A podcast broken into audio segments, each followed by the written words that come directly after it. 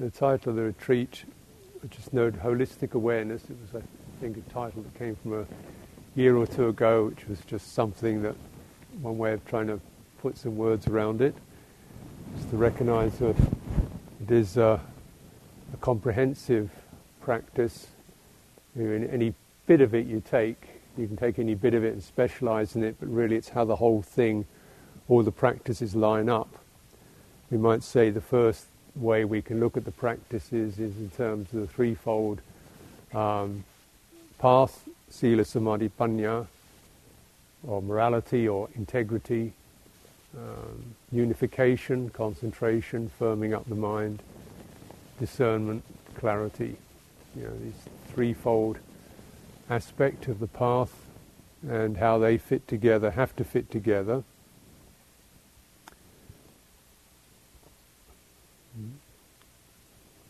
Because every each one of them requires the others. You know, we're only going to get in full integrity when we're really grounded and know what's happening in our minds. Often the mind is, is skipping, blunt, confused, distracted, then some of our clarity of our integrity and way of being with each other gets sloppy, careless. Mm. That requires some samadhi, requires panya discernment to see clearly what's suitable what's not suitable, mm. what's really necessary, what's skillful, what's unskillful. So sila requires samadhi and panya. Samadhi, firm unification, requires the development of what's beautiful, what's what has integrity, what's wholesome. It requires sila, requires a deepening into that, taking it into your body, taking the quality of of beauty, of clarity, of integrity into your into your body, feeling it out, feeling comfortable in that. Requires panya, requires that discernment to see the agitation, the guilt, the cravings and so forth are unbeautiful and that we can let go of them. Samadhi requires sila, requires panya. Panya requires sila and samadhi in that you can't really be, what is there to be discerning about apart from sila, which is what's skillful, what's unskillful. Yeah. That's one of the features of panya discernment. And then when you cultivate uh, samadhi, you need the panya to know what actually is firming, stabilizing, grounding, and what isn't, and a clear clarification around that. So, you know, panya works on that level, and it's only when you get some strong sense of real uh, quality of, of, firmness that you're able to see things clearly, see some of the um, subtler forms of restlessness, agitation, holding on, and recognize you don't need to do that. So samadhi gives you that that access to deeper wisdom, the wisdom of release. You don't get it without that. So these three limbs is one way of looking at what we mean by holistic, and just uh, just briefly outline those those trainings. You know, they're all adequate. They're all adequate vehicles. So Sila itself is not just, oh well, we do that at the beginning and then we get on with our practice. Sila, you could say, is the practice. because it deals with how we live in our world, how we live with integrity, with compassion, with awareness of others, how we begin to let go of self in terms of our relationships. You know, you know, rather than being me, me, me, it's a sense of, well, how's this for us? That's sila, that's integrity. Mm.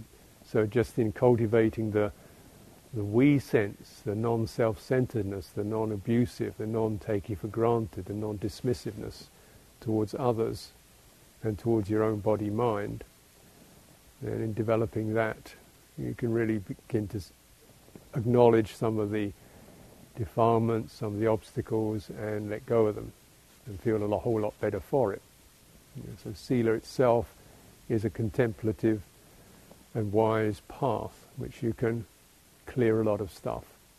And what it does is it begins to open up this possibility of operating from a point of view of clear integrate integ- integrate, integrative awareness rather than self-view. Right? Not what do I want, but what's suitable. You know, how, how do we tolerate, how do we cooperate with each other? This is all the area of sila. Sila can be seen as morality, but it also means custom, behavior, convention, duties, ways of operating. So you look at it very broadly. You develop sila in terms of uh, the way we conduct ourselves, uh, even in terms of, um, you know, custom and conventions around around uh, ritual. You know, where we use a custom like uh, chanting and offering to the Buddha as a way of lifting up and honouring and deepening and feeling a sense of the beauty of the path. So then you're actually lifting it up, you know, the custom, the, the convention, the practice of lifting up the good, the true, the beautiful, and honouring it. You know, and there's a definite effect that has It's not just uh, an outward custom, but it has an effect, if you tune into it, of lifting the heart. Like when you honour and praise something, what happens? You tune into your heart, you get a sense of something rises up, doesn't it? Like if you condemn, curse something, you're generally down. if you praise and honour something, something lifts. Yeah? What's that? sila actually affects the energies of the heart. And when we cultivate that, you realize as you contemplatives, as meditators, you see how much you need that lifting of the heart because you don't have that, it's going to just be willpower and, and ideas to lift yourself where you get caught up in becoming and acquiring, attaining and da da da da da. You know, that particular angle. But with uh, devotion, you lift the heart through appreciation, praise, love, and then you've got a different kind of energy that's lifting you up. So this is an important quality, sila quality, much deeper than we. It's not just a matter of getting the rules right. It's a matter of really getting a feeling for the beauty of living with integrity and honouring it. So tonight, as is uh, the way of things, the first day, establishing the Atta Sila, the eight precepts, as the boundary form for the retreat session. So this involves the, uh, as you're well aware, the uh, refraining from destroying life, even bringing to light and contemplating any intentions one has harmful, violent intentions that arise. You know, what's that? Puts something down, dismisses something, does not experience a mutuality in terms of other sentient beings. So we don't just keep the rule, we also contemplate the value and the painfulness of not following that, of living without that sense of mutuality to others as to myself.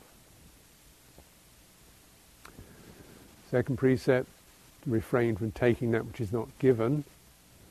in some ways, just as a, as a rule, this is not that difficult. When we look at it as a deep training, it's, it's working in the sense of covetousness, comparisons, you know, avarice, jealousy. You know, she's got more than I do. Would it be nice to have one of those? You know, anything on any level, even the amount of food. You know, how come she got that and I didn't get this? You know. So this is a great one for the mendicant community. We can all go in the kitchen, you think, you know, the bowl. You know, why, why didn't he give me one of those? You know, how come he gave her that? He didn't give me this. You know, that kind of thing. It's not given. The, the, the phrase if it's not given, it's not needed. it's a hard line to keep, but we train ourselves in that way and really consider this. Now you have a chance to be gone forth people for this 10 days and just try it. You know, try to live like a gone forth person. You know. And so it's around things like whatever food is offered, It's just exactly what I need. Because it's what I got. it's much easier to decide what you got is exactly what you need. the room's fine. It's just exactly the one I wanted. so you work your mind like that. It's, you don't have to keep rearranging the world, fighting with the world. you know. So just practice like that, because of course, most of the time we can make the choices, can't we? In fact, most of the time, you're continually being asked. I find it quite agitating, you know, going to somewhere and there's, there's 15 different options of what kind of coffee to drink or tea to drink. You think, oh, my head's going. I don't know what a hazel macchiato soya semi-caffeinated latte is, let alone whether I want it or not. you know, just just stick it in my hand and I'll drink it. and it's just that's the easy way. It's just easier on the mind and all that fine level discriminations. So when we cultivate like that, we are developing samadhi because we're beginning to recognize there's the pleasure that comes from discrimination, getting exactly the thing I want. There's another kind of pleasure that comes from not non-discrimination, which is a sense of ease, uh, relaxation of the mind. So practice with it. There's always that bit of struggle in that, but the thing is, if it wasn't for our welfare, it wouldn't be there. the Buddha wasn't a sadist, you know. It wasn't supposed. If it didn't make us feel better, we wouldn't have taught it. You know? Third precept: refraining from sexual activity, obviously physical activity, even mental activity.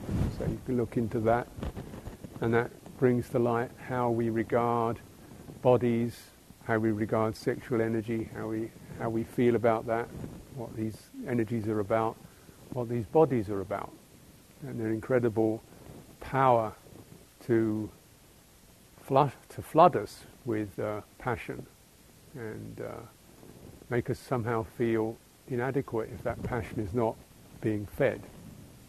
Certainly, you know, my 63 is not really a big deal anymore. 25 it was. so, uh, you know, depends how that is for you. But we can also use this as an occasion just to really you know, contemplate these physical forms, you know, and what they can do for us, and what's their wisest way of using them. You know. So it's also just about, as we live here, training oneself just to dress in a way that doesn't really arouse or interest anyone else. Just kind of wearing ordinary old stuff you know, doesn't really interest or trigger off anything like that in other people. That's a sense of kindness. You recognize just when this sexual desire gets going, it's it's a hard one to keep having to rein in. You know. Precept against uh, harmful speech, false harmful speech. Now, as we're keeping uh, silence, or that's the that's the uh, recommendation, and it's a good resolution to sustain. Just because you know even friendly and helpful speech it agitates the mind. You know, if you're looking for samadhi, then even helpful, friendly speech, you want to keep it brief, short, minimal, because just thinking and verbalizing that particular energy which we use so much of the time, becomes translates into this incessant inner chatter. you know, and uh, that again is something that can cause us a lot of suffering and take some practice to be able to get around, calm, come to terms with use skillfully. So the training in right speech is a recognition that um, anything you, any speech form you use is bound to um, increase, augment, and uh, develop internal speech, thought patterns. So we're looking at, first of all, not following the unhelpful thought patterns, certainly not bringing them out into speech, and then beginning to contemplate the activity of forming words, the verbal, the verbal sankhara it's called, the activity of forming words and how far does that get us? You know, how much do we seek stability, certainty and clarity and solidity and so forth in, in words and it's really just tissues, just paper thin. Yet so often when we get into a kind of a anxiety state or a worry state or a panic state, we look for thoughts to get us out of it. And doesn't doesn't work. You know, it just spins the wheel. What you want to do is go into your body. You want to find stability, you're not going to find it in thoughts. So, just beginning to prioritize and, and moderate the thought faculty, the verbal faculty. Um, advise refraining even from reading. Uh, and because when that intelligence, when that form of intelligence quietens down, another form of intelligence becomes more apparent, more intuitive, subtler, more conducive to samadhi and to contentment and to ease. Fifth precept, refraining from any form of intoxicant. This doesn't mean pharmaceuticals. If you take pharmaceutical medicine, you take, uh, you know, then please keep taking them. Do not refrain from taking any medications that you need or recommended by your, your physician. You know, but uh, so here we're not alcohol, intoxication, and so forth. Again, it's not probably an issue in this situation but it helps us to look at that which wants to get high. You know, wants to, you know, highlight that which wants to get a high going. And a lot of meditation is really quite boring from a, from the ordinary point of view. So it requires a kind of patience and and uh, ability to you know look at quite simple not very pleasant, not very exciting, not very wonderful things. You know, you're training yourself to see the highs are not where it's at. It's the steadies, the steadies that you're looking for. Refraining from eating in the evening or eating at appropriate times is a practice for this retreat. Um, and it's about uh, moderation It's about um, just questioning, putting a question mark around some of our oral habits, to just munch, munch things, something to do, pop something in the mouth, chew something. And the kind of, uh, with these renunciant precepts, we come into the panic that can occur when things I do normally suddenly, it's not immoral, we're just not going to do it. But, but, but, but, but I'll die.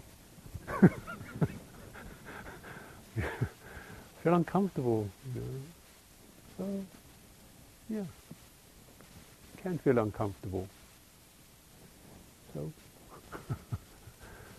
yeah, what's the point of it? It's uh, around training oneself to uh, simplify, to live simply, to live lightly, to be prepared to accept some discomfort even. Uh, myself, having done this for 30, 37 years, seem to be doing all right physically, um, you know, nourished, and familiar with the, the mind panicking when it doesn't get its food. Hmm. Sometimes you don't get food in the day, let alone in the evening. You're mendicant, and you come to that place and just come through. Next day's another day. So practice with that, strengthening. Entertainments, beautifications, adornments, shows, videos, um, these things, things that uh, what's an entertainment is looking at the deer in entertainment, is humming to yourself in the shower and entertainment. How far do you want to take it? It's really um, practices or, or activities that take us, that distract us from attention, being attentive, to being composed, being collected.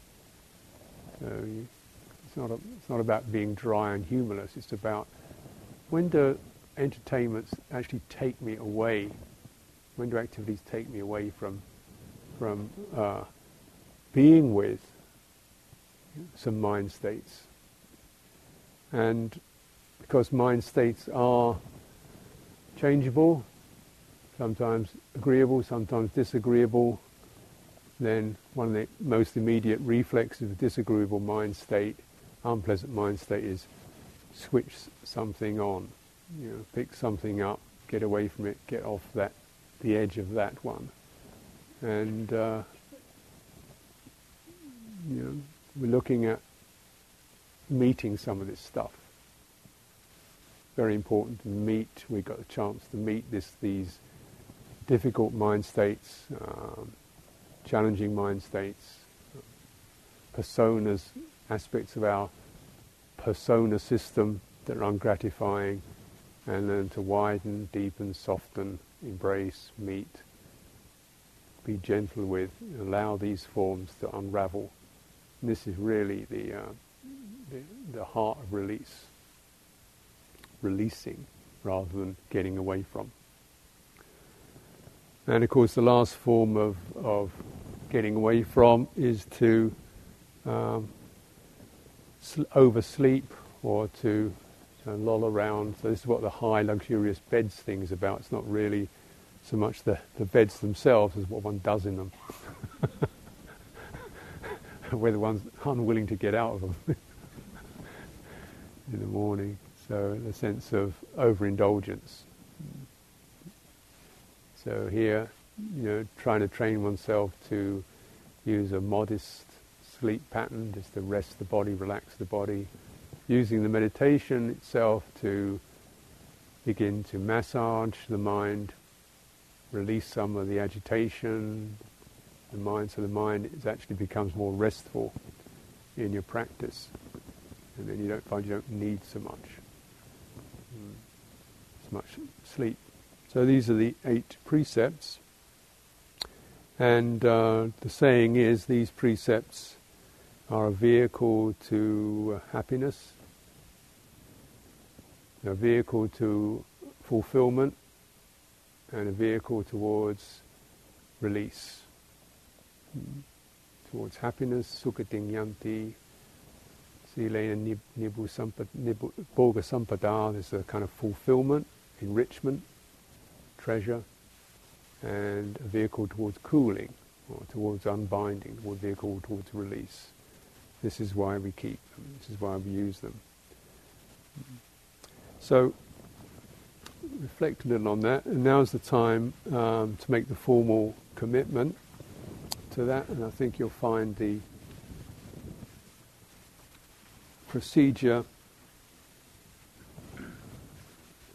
page 74.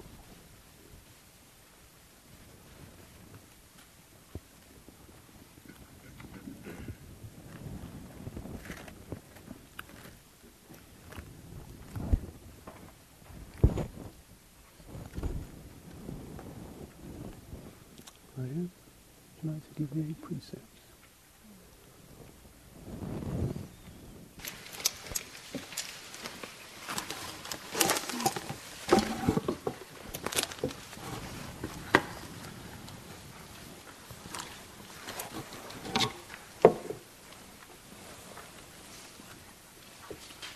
So because uh, Ayya will offer the eight precepts, if you look on the top of 74, it says Mayam Bhante, say rather than Bhante, Aye. Mayam Aye, which is the uh, way of addressing a bhikkhuni.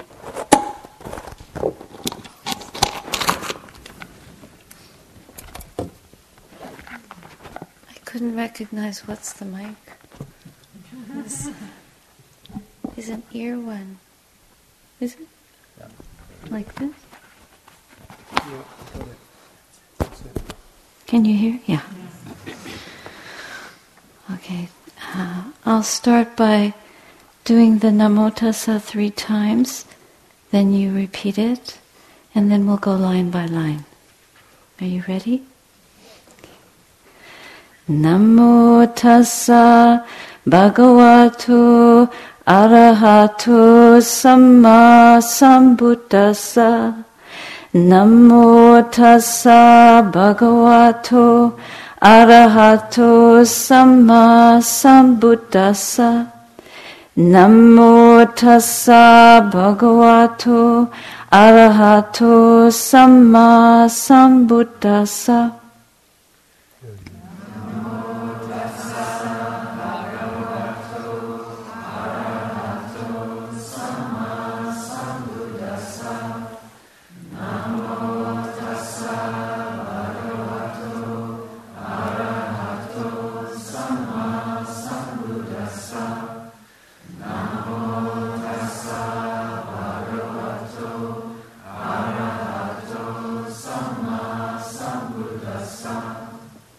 Buddhang saranam gacchami.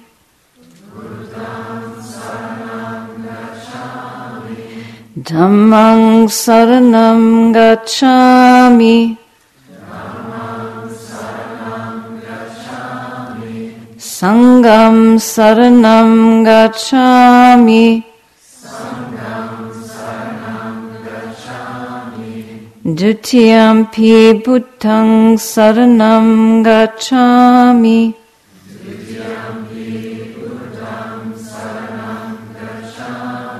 Dutiyampi Dhammang Saranam Gacchami.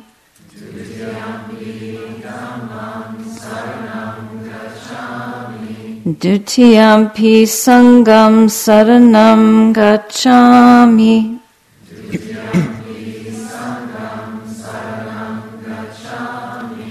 Tatiyampi Buddhang Saranam Gacchami.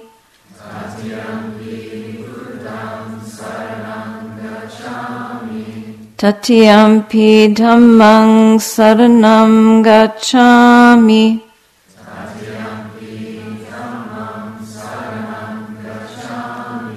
Tatiyampi Sangham Saranam Gacchami.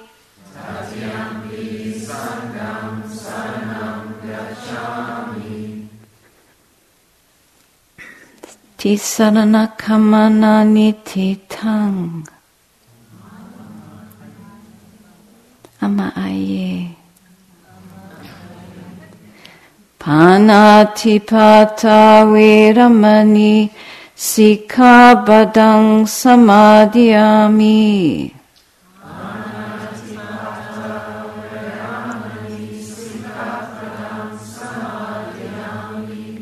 Adina dana veramani sikabadang samadhyami.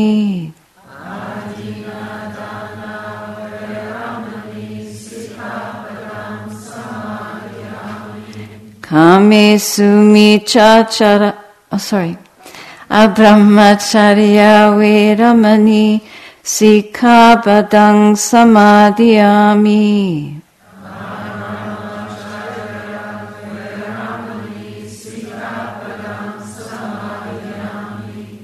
Musawada veramani sikabadang samadhyami.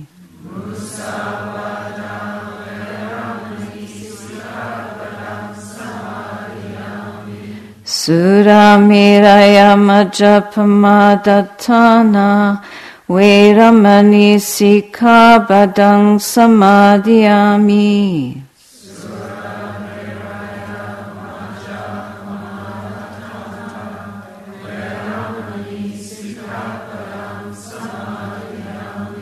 Vikala bhojana veramani sikabadang samadhyami.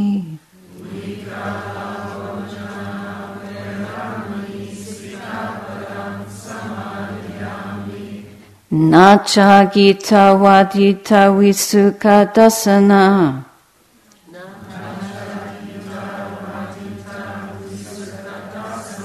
Malagandha vilepana dharana mandana vibhusanatthana Veramani badang samadiyami.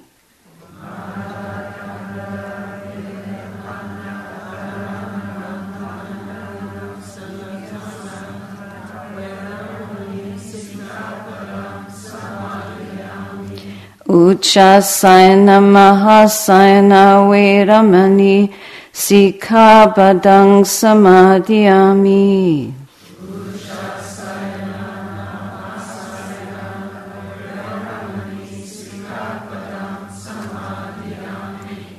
Imani Atasikhabadani Samadiyami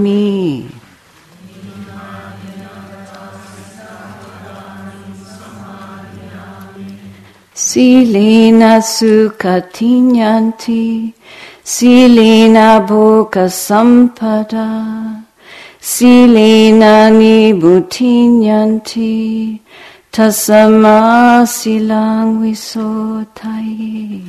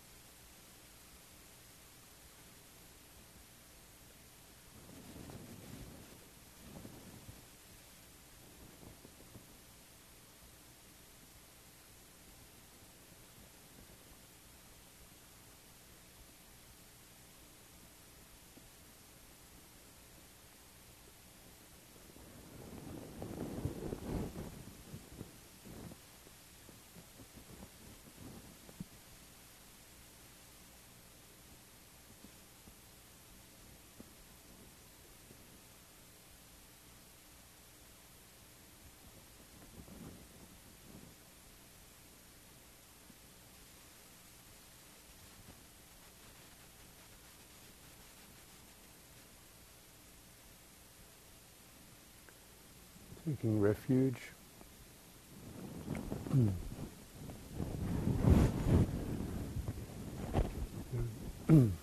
Again, the retreat taking refuge.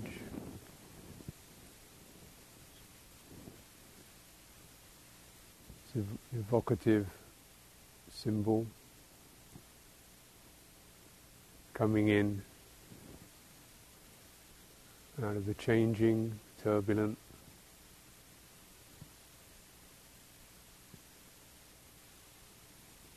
acknowledging what we need to leave behind carefully, welcoming ourselves into the present.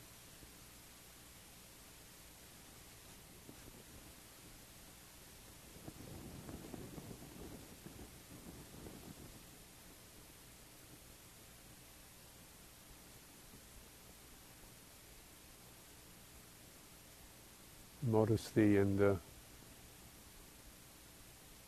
relaxation of becoming present,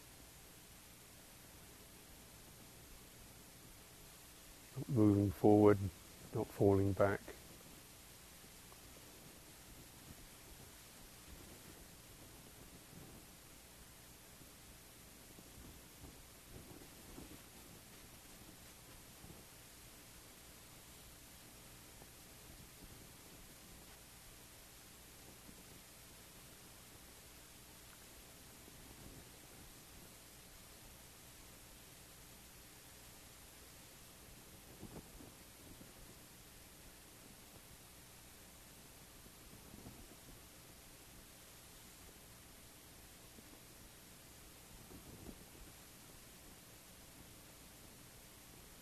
Inclining towards the presence of the body, the experience of embodiment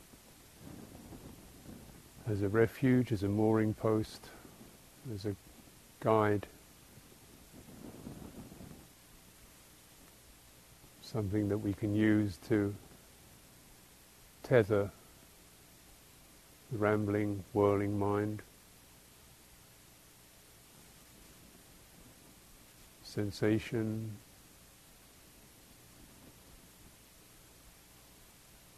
sensations of the body, the firmness of the body, the groundedness, and just finding this uh, centrality, this central reference point. What tells us we're here rather than anywhere else, rather than all the places our thoughts can go, our memories, our anticipations. What tells us we're just here? Gives us a location.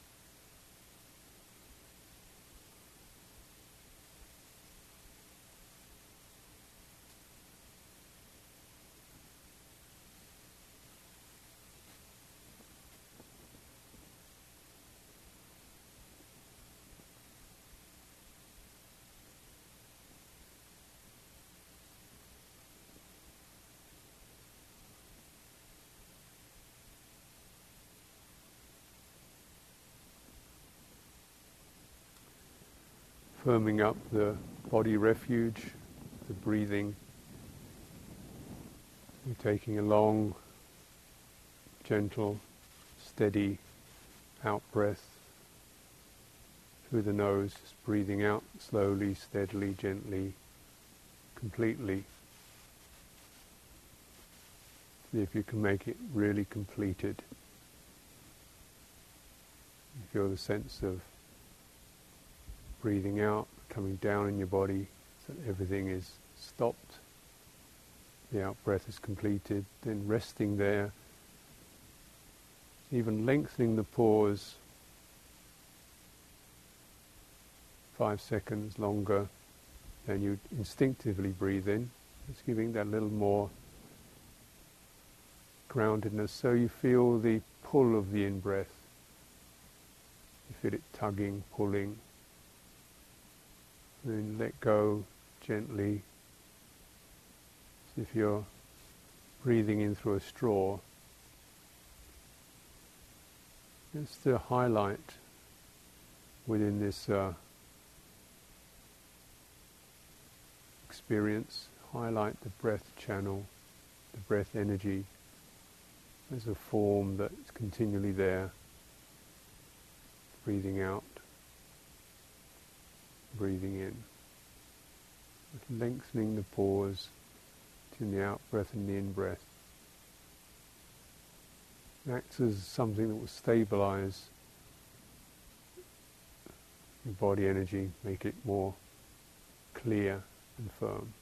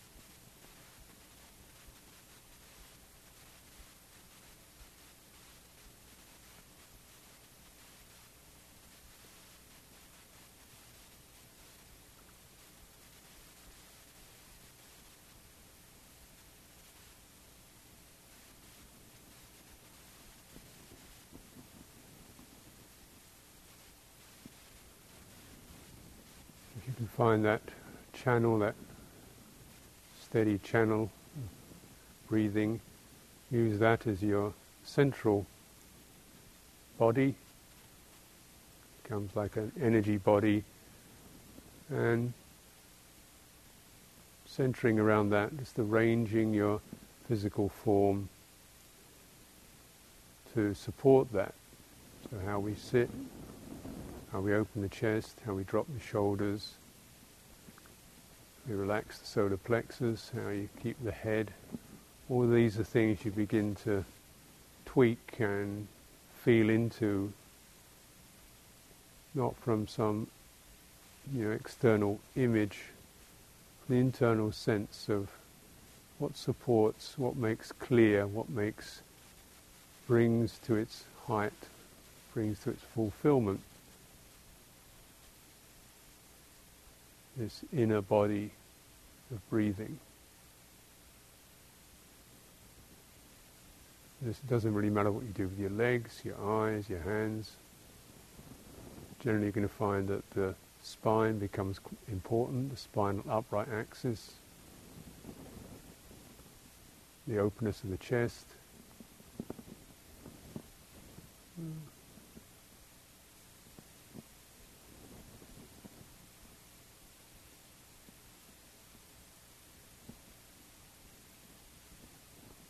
How well and how freely your abdomen can move with the breathing. So if you're hunched forward, it's going to be compressed. Your upper body is carried through your spine, and your abdomen can move more freely. Your breath becomes freer, deeper, richer. Investigate. Use wisdom. And wisdom is something you do. It's an activity of applying intelligence, discernment.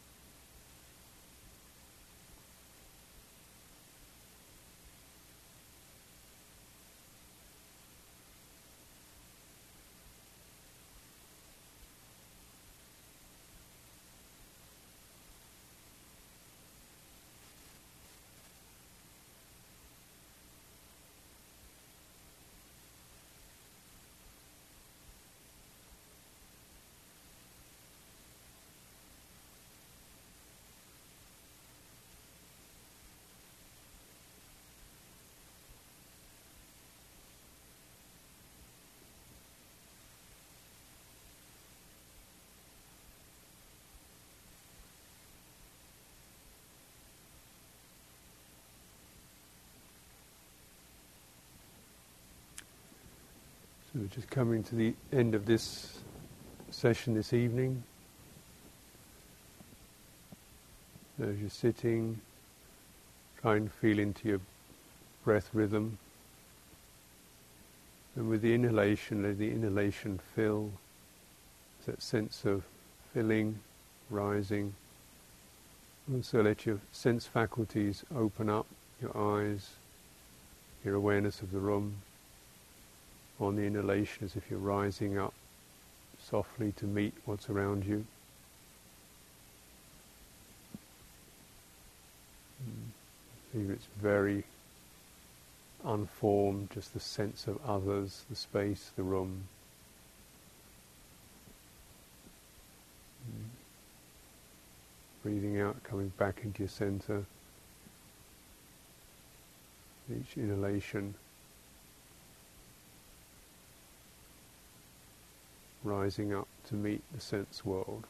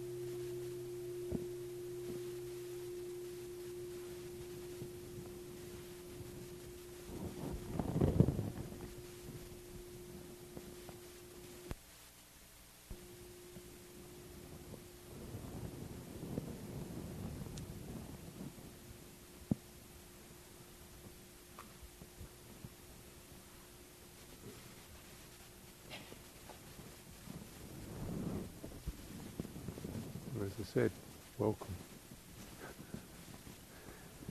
So let's uh, just conclude the evening. Page 27, is it?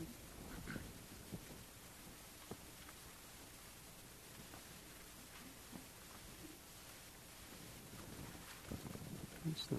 Sharing of blessings. That's just, just the concluding homage. 12, 13. Okay. No, it's not. It's on page 14, where it says closing homage.